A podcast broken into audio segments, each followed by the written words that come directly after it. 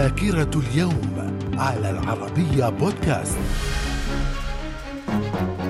أهلا بكم ومن ذاكرة اليوم الخامس من سبتمبر من العام 635 انتصار المسلمين بقيادة أبو عبيدة بن الجراح وخالد بن الوليد في فتح مدينة دمشق بعد حصار شديد دافع فيه الروم عن المدينة ولكن ذلك لم يمنع من سقوطها وطلبهم الصلح فأجابهم أبو عبيدة. في العام 1666 خمود حريق لندن الكبير الذي دمر ما يربو على عشرة آلاف بناية من بينها كاتدرائية كاتدرائية القديس بول ونجمت عنه وفاة 16 شخصا فقط. في العام 1725 الملك لويس الخامس عشر ملك فرنسا يتزوج من ماريا ليزينسكا ابنة ملك بولندا. من الذاكرة. في الخامس من سبتمبر من العام 1950 الجمعية التأسيسية السورية تقر الدستور الجديد للبلاد وتعيد انتخاب هاشم الأتاسي كرئيس لسوريا. في العام 1900 1951 الملك طلال ابن عبد الله ابن الحسين يتولى العرش في الأردن بعد اغتيال والده الملك عبد الله في القدس في عملية نجا منها ابنه الأكبر الأمير الحسين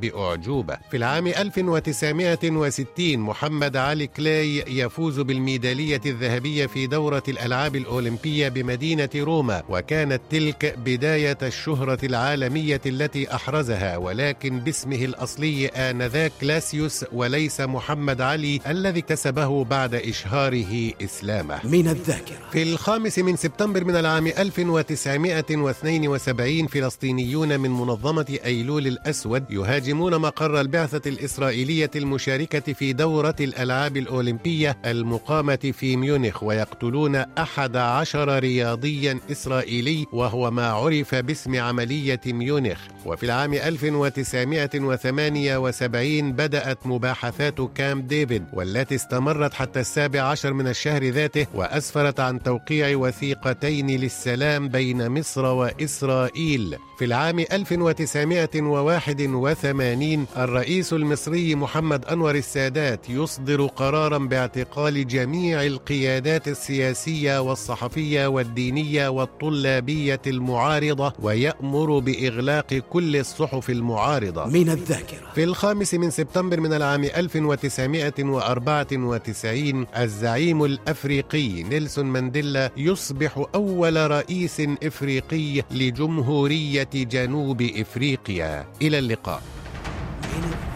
من الذاكرة.